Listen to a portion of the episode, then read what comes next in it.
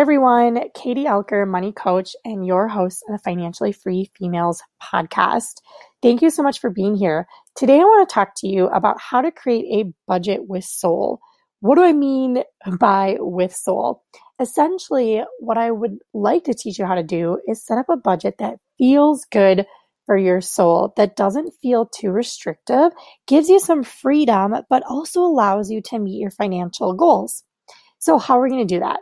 I'm going to outline six steps that you can take to put together this budget with soul. And we're going to jump right in. First step is determining what you value. Now, it may seem kind of silly to start with an exercise like this, but if you don't know what you value, then it's going to be hard to prioritize your spending and determine where you want the majority of your money to go. I'll give you a few, few examples. So, my husband and I, we both value travel and we value eating out or enjoying good food. Now, things that we don't super value is we don't super value our home, we don't super value our cars, and we don't super value things, if you will. So, having the latest gadgets. Now, we love our home. We have a nice home, but we bought a smaller home purposefully so that we would have money to do other things like travel. Cars. Now, we both enjoy having a nice car to drive, but neither of us really wanted to spend a lot of money on a brand new car. And we honestly refuse to buy a brand new car because we know that buying used can be just as good. And then, uh, the um, third thing thing is the gadgets. We also don't necessarily need the newest phone, the newest electronics, or even brand new furniture in order to be happy with our home and the things that we have. So, what does that mean? So, that leaves us more money to travel. Like I mentioned, we love taking a larger trip once a year. We also like taking one or two or more, if possible, smaller trips throughout that year we love good food. So we try to buy organic, whole food, good brands as much as possible. We also love going out to eat, especially supporting um, local restaurants and restaurants that use local ingredients. Now, something that I realized when I first did this is that I don't value coffee, but I found that I was spending a lot of money on coffee shops. And that was a red flag to me because I did this exercise and I outlined things that I valued, I was able to figure out right away where my money was being spent on things I didn't value and how to shift that so that didn't become an ongoing habit. So, right now, I want you to pause this if you're listening to it in a place where you can pause and write down a few of the things that you value and maybe a few of the things that you don't value when it comes to spending your money. Okay, ready, set, go. All right, now that you've done that, you can come back and we're going to move on to the second step. And that is to take inventory of how much money that you're making. So if you have a full-time job and you're making a salary, then this will be pretty easy. Just look at your pay stubs or, you know, maybe you want to look back at your tax returns and or your end of year statements and just determine how much money you're making. And specifically, we need to know how much money you are making after taxes. So what is your net income? What is your take home income? That's what you're going to be planning this budget around. Now, if you work for yourself, you're a small business owner, or maybe one of the two people in your household has their own business, this will be a little trickier. For us, being my husband has the regular paycheck, if you will, we tend to do the majority of our budgeting off of his salary and then work in other things based off the money that we that I am making.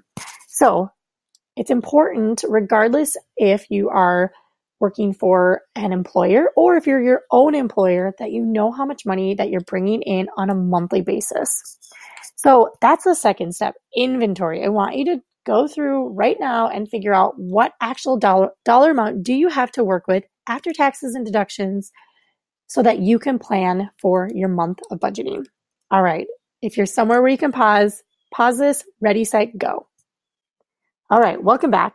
Number three we are going to talk about step number three, which is your outgoings. What are you spending money on?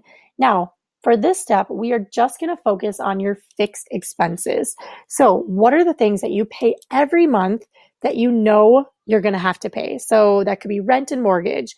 It could be your electricity bill. Now, granted, the electricity bill is likely going to be variable, but I want you to take a look at the average and use that amount. Same thing might go for something that varies a little bit. You should have a good idea of what your cable and internet bill is. Also, um, maybe what you pay for your cell phone bill, right? Anything else that gets taken out every month or every two weeks, every paycheck, whatever it might be, that is a fixed expense. So you're going to maybe have to go through your bank statements. Maybe you have to uncover some things. You might even find that you're paying for things every month that you didn't realize you're paying for. Ah, that definitely happens. And this is the perfect reason why you want to do an activity like this so that you can find those hidden expenses, if you will. All right, so I'm going to go ahead and give you time to mosey on through your fixed expenses and then come on back when you're done. All right. Now that you've done that, welcome back. We are going moving on to step 4. Okay, so step 4 is going to be tracking your expenses for a month. Now, this is a huge commitment but I'm certain that you can do it. So, first of all, you need to find a tracking system that's going to work for you. Now, maybe that's pen and paper. You're going to write down every day what you've spent money on and in what amount. And if you're going to do that, then you're probably going to want to carry some sort of calendar or notepad or something where you can track that. Otherwise, you're going to get to the end of the day and it's going to be too easy to forget what you've spent money on. Another great way to do this is to set up some sort of program such as mint.com, which is what I personally use and love, and link it up to your bank accounts, your credit cards, and then that way it'll be able to access what you've spent. And it's really nice because it automatically categorizes it for you. You can go in and change the categories, and then it'll spit out nicely color coded graphs and things like that. Former teacher nerd right here. So that is your four step is you're going to track your spending for an entire month so you have an idea of where your money's going other than just your fixed expenses. Now, obviously, you're not going to be able to just do that right now. But what I want you to do is commit to what type of tracking are you going to do online or pen and paper, and then stick with that method. Write down today's date, say the method, get it all set up. If it's Mint or a similar program, it might take a few days to set up, but I want you to commit to setting that up and then set a day that you're going to start tracking. All right, so that brings us to number five. Number five is to reflect on your month of spending. So, when you look back at where you've spent your money, so this might again take a little time. If you've done a pen and paper, you might want to throw it into a spreadsheet and take a look at where you've actually spent your money. And it might surprise you. When I first did this, I realized I knew we spent a lot of money on food, but I didn't realize just how much money we were spending on food. Same thing goes for coffee shops. I mentioned that earlier. Coffee shops, coffee is not something I value. And I couldn't believe how much money I'd spent on just a random coffee or random tea here and there. So you're going to uh, take a look and analyze what you've spent your money on this past month. Okay, so after you've done that, you're going to set some limits, set some budgets, if you will. Now, I actually don't really like calling it limits, and I know this is what scares people away from budgets, is this isn't set in stone. This can be a flexible activity. This is going to be a flexible amount, but you've got to start somewhere. So if you look back at your last month worth of spending, then you can see, okay, I spent about this much on groceries. I'm going to plan to spend that much on groceries for this month. And then you write it down or set that budget. If you're using mint.com, you can set that budget amount right in the budgets tab. And then from there, you can, you know, do that for every every category of income or every category of money that you're spending. So that is uh, let's see, what are we on? We're on step number six. So that is to set some limits. All right, step seven is going to be adjusting. So you're going to have to keep track, right, of where your money's going. So now if you're using mint.com, it'll do it for you and it'll be really laid out. And just a quick side note, this podcast is no way affiliated with mint.com, just one of my personal favorites.